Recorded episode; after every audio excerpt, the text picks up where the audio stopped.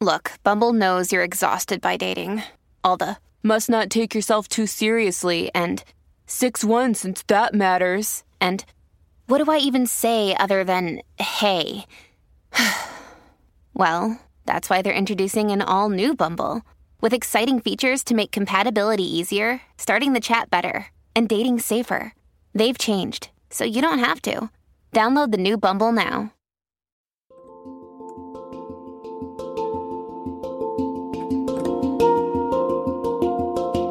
Welcome to the Anxiety Coaches Podcast, a relaxing and informative show where we explore anxiety, panic, and PTSD, sharing how you can overcome them for life.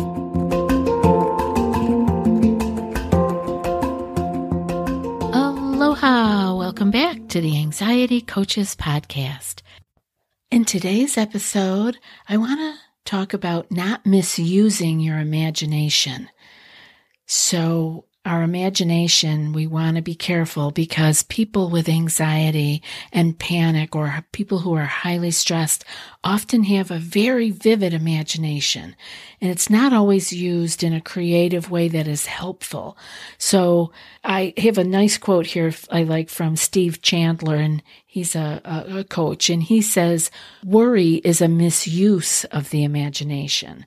And I like that because there's nothing wrong with having an imagination, especially if you have a big imagination. It can be so creative. It makes the world so interesting. But you want to not misuse this imagination. So, is your imagination feeding your anxiety? Is your imagination causing you to have more of those fearful thoughts, causing you to attach to those fearful thoughts? So, let's look at some of the things that come up when we talk about stress and anxiety and worry. Worry is actually a tool for survival. There is nothing wrong with being concerned, being worried, being anxious. Those are human things that happen. But the reason that we are different than the rest of the animal kingdom here is that we do use worry as a survival mechanism. When you think about it, we don't run like other forms on life. Like there are certain things we cannot run away from. We can't swim away from things like a shark, right? And we don't fly unless we're in a plane. And other forms of life on earth can do these things like with ease, right? Many things rely on their ability to run or swim or fly is survival or plants that have they have toxins in them to keep other bugs or birds or whatever from eating them. It's really interesting. We all have different things for survival and for humans, worry is one of them. It's okay. It's part of who we are to be anxious, to be worried about walking too close to the edge of a cliff is natural. Another thing that we have is imagination. This is key, and it is something that separates us from other forms of life on earth. It's very interesting that this is a big piece of us that is so different. Our dogs don't have imaginations. What is, is. This is why it's so lovely to be with your dog.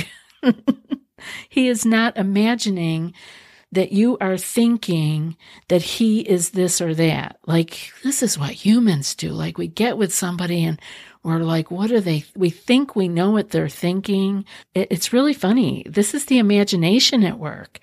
And it separates us from other forms of life on earth. Imagination is also a powerful force that we don't give enough attention to and how to use it. No one taught us how to use our imaginations, and they can be used for good or ill. And often I find that people with high levels of anxiety have incredibly vivid and wild imaginations. And they know it too. And it's kind of something that in one on one sessions, we will have a good time talking about and chuckling about, even because they can see the humor in it when they're talking with me about it. But when you are alone with your imagination, it can actually be quite frightening But we can learn to use our imagination to our benefit instead of, as Steve Chandler said, worry is a misuse of the imagination. We don't want to have it go to worry on a regular basis. Like I said, to be worried and anxious about being too close to the edge of a cliff is a good thing. And we all know the difference between that and the what if. It's very different. And the more you can learn to tease those out, the more you can be able to actually discriminate between healthy worry and anxiety. I wouldn't say that anxiety is healthy. I guess I would say to feel anxious is a human trait. But anxiety, no, that feels chronic to me. That's the way I use these terms. So, anxiety, no. To feel an anxious feeling, that's okay. It should come. We deal with it, we figure it out, and we let it go. Now, we also have worry, right? So, worry is a function of the imagination. Without imagination, you wouldn't worry. Isn't that interesting? Let's think about that now because worry is where? Worry's in the future. Worry is not here right now. So you have to imagine that something is going to happen, or you would not worry. Worry, it has been said, I think it is Martin Rossman, and that's a physician, that said that's what a lobotomy and medication will do is to take out the function of that imagination and worry. With the imagination gone or greatly subdued, such as with large quantities of alcohol or drugs, you would not worry. You wouldn't do much either. You wouldn't be very conscious. So the lower you go in consciousness, the less you might worry. But you also would not be a fully human, right? We are conscious and we need to use that to the best of our ability.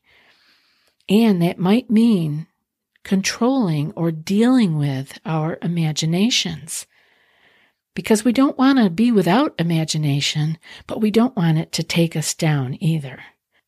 Because imagination is where creativity begins. So you're in control of this functioning in your life. Whether you like it or not, you're in control over the worry, the imagination. It's just that we've been letting it run wild for so long we think we are victims and this is our mind or our brain is doing this to us. But we can take the reins. It doesn't have to run wild. We are in control of it, but that takes work and it takes responsibility. And so we can do this though. That is the good news. Have you tried OneSkin for your skincare routine yet? I love the simplicity of these products and the medical grade ingredients in them, not to mention how easily they fit into my skincare routine. The OS1 face moisturizer and OS1 eye cream make skin look visibly smoother and clearer and immediately feel softer and more hydrated. The secret is OneSkin's proprietary OS1 peptide. It's the first ingredient proven to switch off the aging cells that cause lines, wrinkles, and thinning skin, and several studies back it up. So if you're tired of cycling through ineffective skincare trends and overcomplicated routines, then I'm so excited to share with you OneSkin, just simple, scientifically validated solutions. OneSkin is the world's first longevity company. By focusing on the cellular aspects of aging, OneSkin keeps your skin looking and acting younger for longer. Get started today with 15% off using code ACP at oneskin.co. That's 15% off oneskin.co with code ACP. After your purchase, they'll ask you where you heard about them. Please support our show and tell them we sent you. So sometimes we try to go backwards for relief, right? Because you're just so stressed from feeling so much and having the imagination take you to places you didn't even know you could think about. And we look for relief by making ourselves unconscious. But that is really not useful. What happens if we overdrink or we overmedicate, overeat, or undereat? Undereating is a way to go unconscious also. All of these things in the hopes that it'll give us some relief which it does for the moment. But there again, when we relax or come conscious once again, it's all right there where we left it. Nothing has been solved and nothing has changed. Now let's get back to our imagination and if it is feeding our anxiety. I hope you're looking at this in your own mind. Like I have a pretty good imagination myself and it's not always grounded in what is actually happening. So, but that is the beauty of it. That's why there are so many fabulous books and poetry and artwork. I mean, really, this is such an amazing gift that we have. But like so many other things about our whole being, we need to be consciously aware of how we are using these things. Worry actually prevents us from focusing on what needs to be dealt with. You know, we often think that worry pushes us along and helps us to get things done, or we feel like if we're worrying about something, we're doing something, right? No. Worry prevents us from focusing on what needs to be dealt with. And when we finally quiet the mind, the emotions may begin to bubble up. These are emotions that often may cause anxious feelings. I know. And that's why a lot of people don't want to quiet the mind. But it's important that we do and that we let these things, we let these emotions come up. They can't hurt us. They just want to move through us and get out. So let them come up and let them get out. And so these emotions, that cause anxious feelings, they do need to be acknowledged. They need to be felt. And we don't want to do this. We just want to distract or push down or numb ourselves so that we stay distracted with worries often, repetitive thoughts about the past or the future imaginings. That is a great way to keep things down. Even pain. We often use the distraction, the worries, the repetitive thoughts, and the imaginings, the what ifs, to keep our pain at bay. It's Dr. Sarno who said, It's amazing how a little pain can distract us from our emotions. Often we have pain as a signal for us to be paying attention to something and maybe not that particular thing, but the pain is the cover for the emotion. We're not dealing with the emotions and we're not dealing with things as they come up and they come out as pain. Yes, it's totally real. That's why you can have these anxious sensations and symptoms. And you can have it in one place one day and somewhere totally different the next. And how many times, maybe some of you have had this happen. I have had clients that are in the ER because of like severe pain, many different types of pain. I'm not going to list them here because I don't want to give your imagination any more food for thought. They have pain, pain enough to land them in the ER. They get every test imaginable on earth and there's nothing wrong with them. Or another thing that happens is they have pain enough to feel scared and call an ambulance. And once they make the call for the ambulance, the pain disappears. We need to pay attention to these things. We need to pay attention to the fact that our mind, our worry, our imagination are playing a part in all of this. And that's good news because that means we can do something about it because we really can take the reins.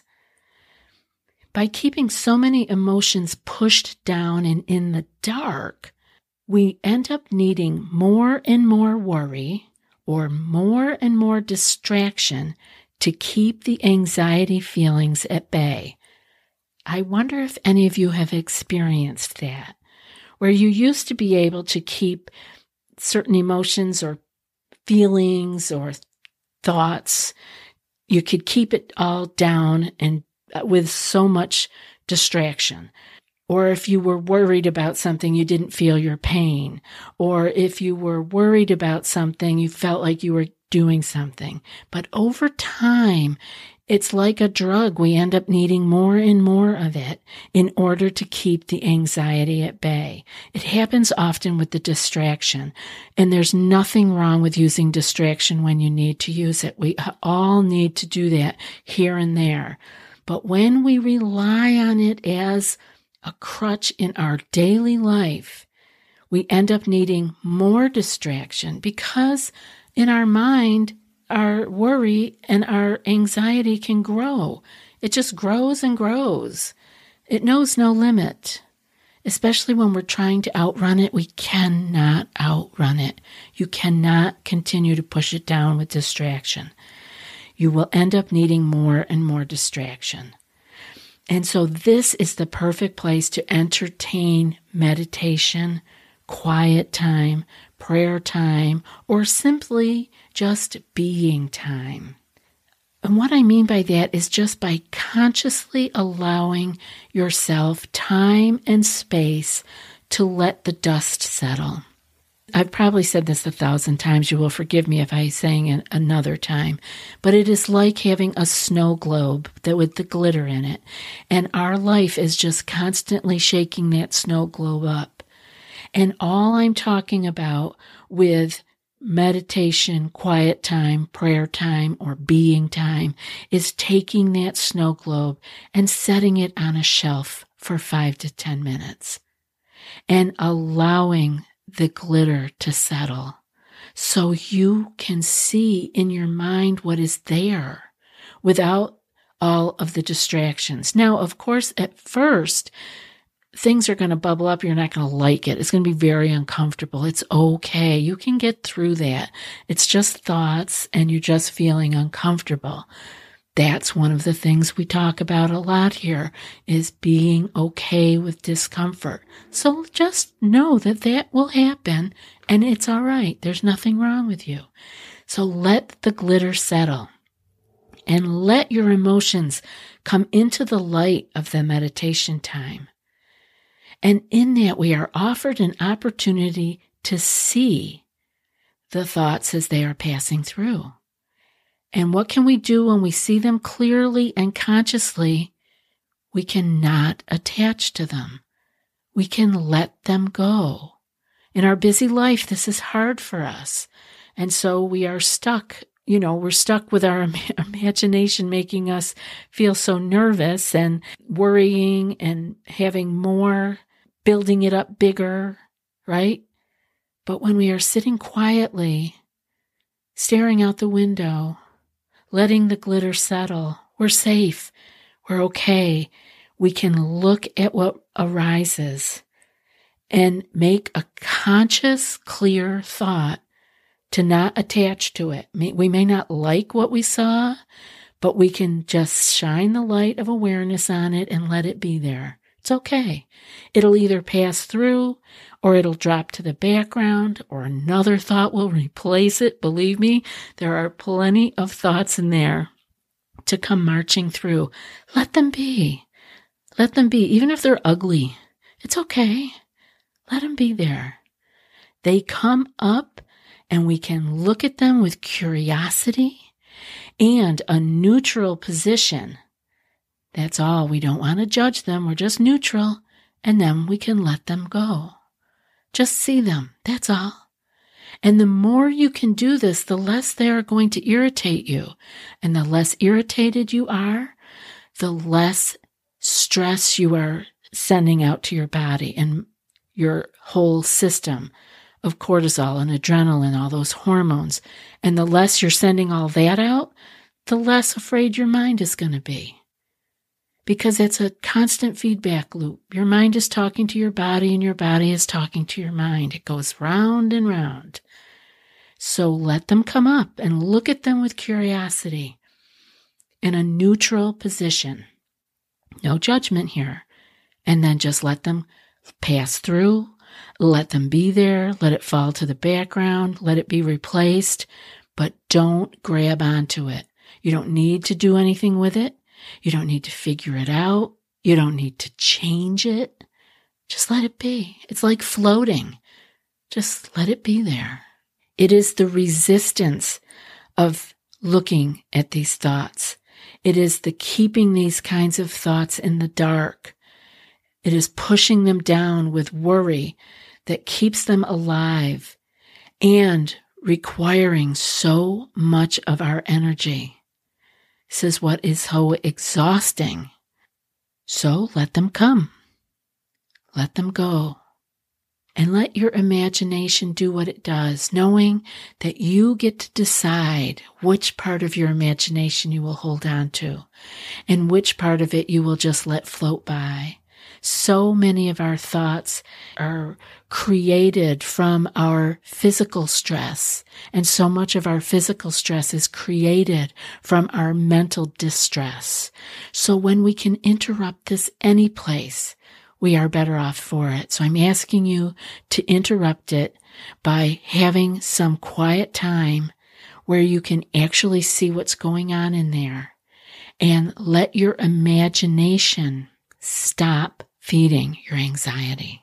And now for today's quote. Don't believe every worried thought you have. Worried thoughts are notoriously inaccurate. And that's from Renee Jain. I'll be back in a few more days with another podcast. Until then, be well and aloha. Thanks so much for joining us for today's episode of the Anxiety Coaches Podcast. Find more information at the anxietycoachespodcast.com.